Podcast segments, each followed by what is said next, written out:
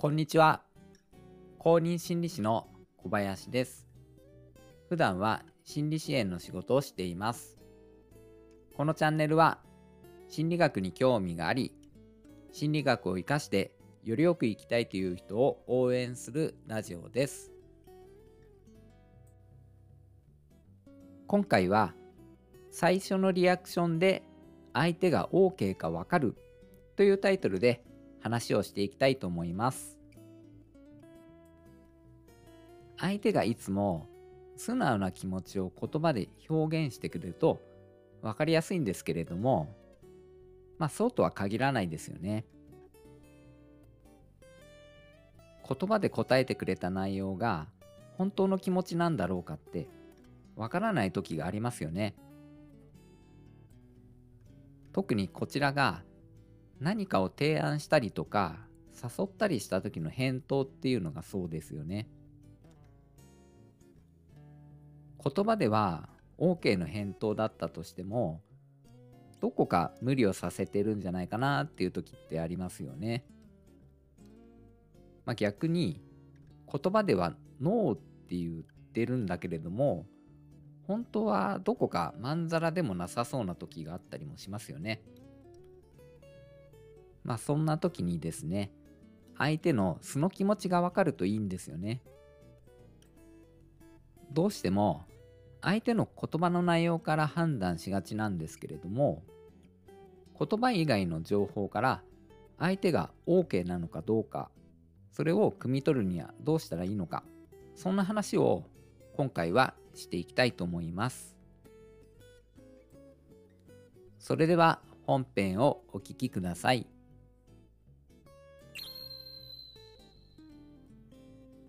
その方法ですけれども、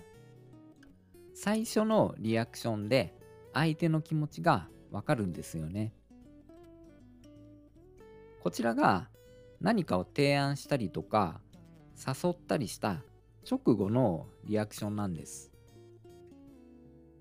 まあ、大体0.1秒ぐらいの間で表される例えば表情とか声の調子とかテンションとかそういったものなんですね。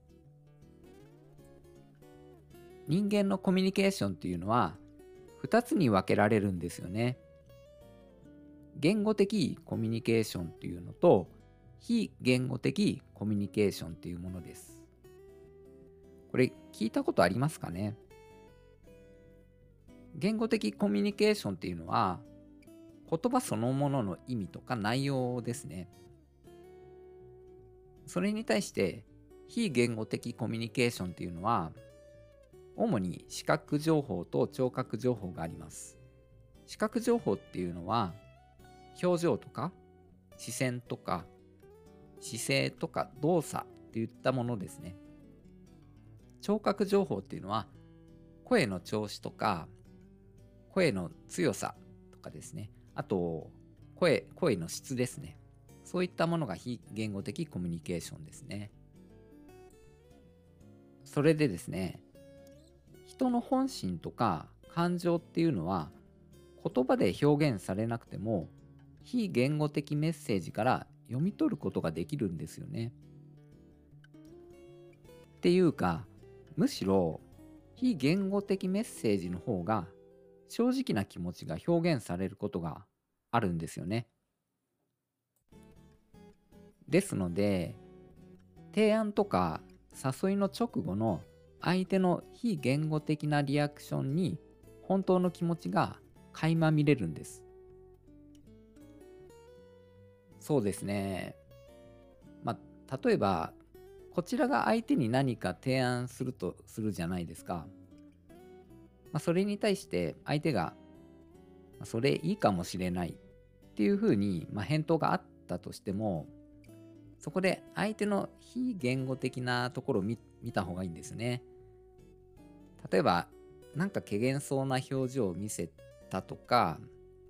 まあ、声のトーンがちょっと低かったとかですよね。まあ、そうだったらもしかすると、まあ、OK っていう気持ちじゃないのかもしれないので、まあ、あんまり無理をさせない方がいいのかなっていうふうに思います。まあ、逆にですね、提案に対して一瞬まんざらではなさそうな表情を浮かべた後に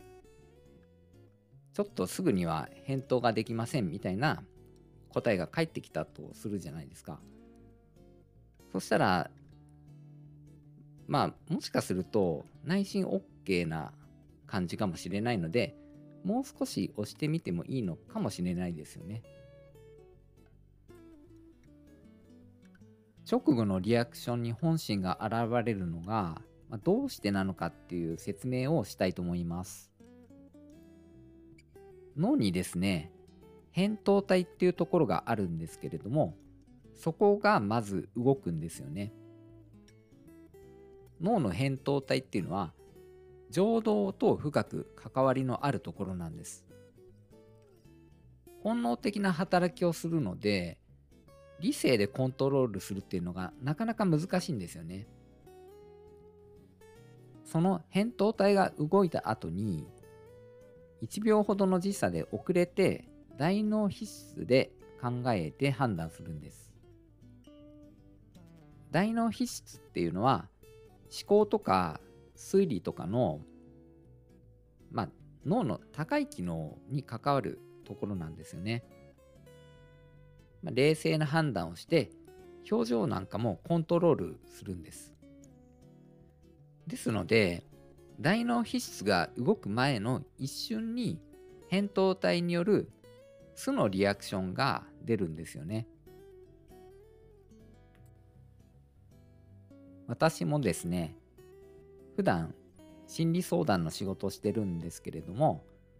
まあ、その中でですねクライアントさんの非言語的メッセージをなるべく重視するようにしてるんです。言葉の内容だけで判断してしまうと、クライアントさんの気持ちを汲み取れずにですね、それによって私との間にズレとか距離が生じてしまうことがあるんですよね。常に質問とか提案をした直後のクライアントさんのリアクションに私の全神経をこう注いでですねなるべくこう気持ちを汲み取ろうというふうに、まあ、頑張ってるわけですはい今回はですね非言語的コミュニケーションを大事にして最初のリアクションで相手の気持ちを理解しましょうという話をさせていただきました。まあ、あなたの日常の対人関係においてですね、もし何か役に立てればなというふうに思っています。いかがだったでしょうか？なんか今日ちょっと喉の調子があまり良くないのか、えー、もしかするとちょっと聞きづらかったかもしれないんですけど申し訳なかったですね。えーまあ、こんな感じであの心理学についての話とか対人関係のお話とか、えー、そんな内容で普段話していますのでよかったらあの引き続き聞いていただけたらと思います。私のチャンネルでは心理学に興味があり心理学を生かしてよりよく生きたいという人を応援しています。公認心理師の小林でした。最後までお聴きくださり本当にありがとうございました。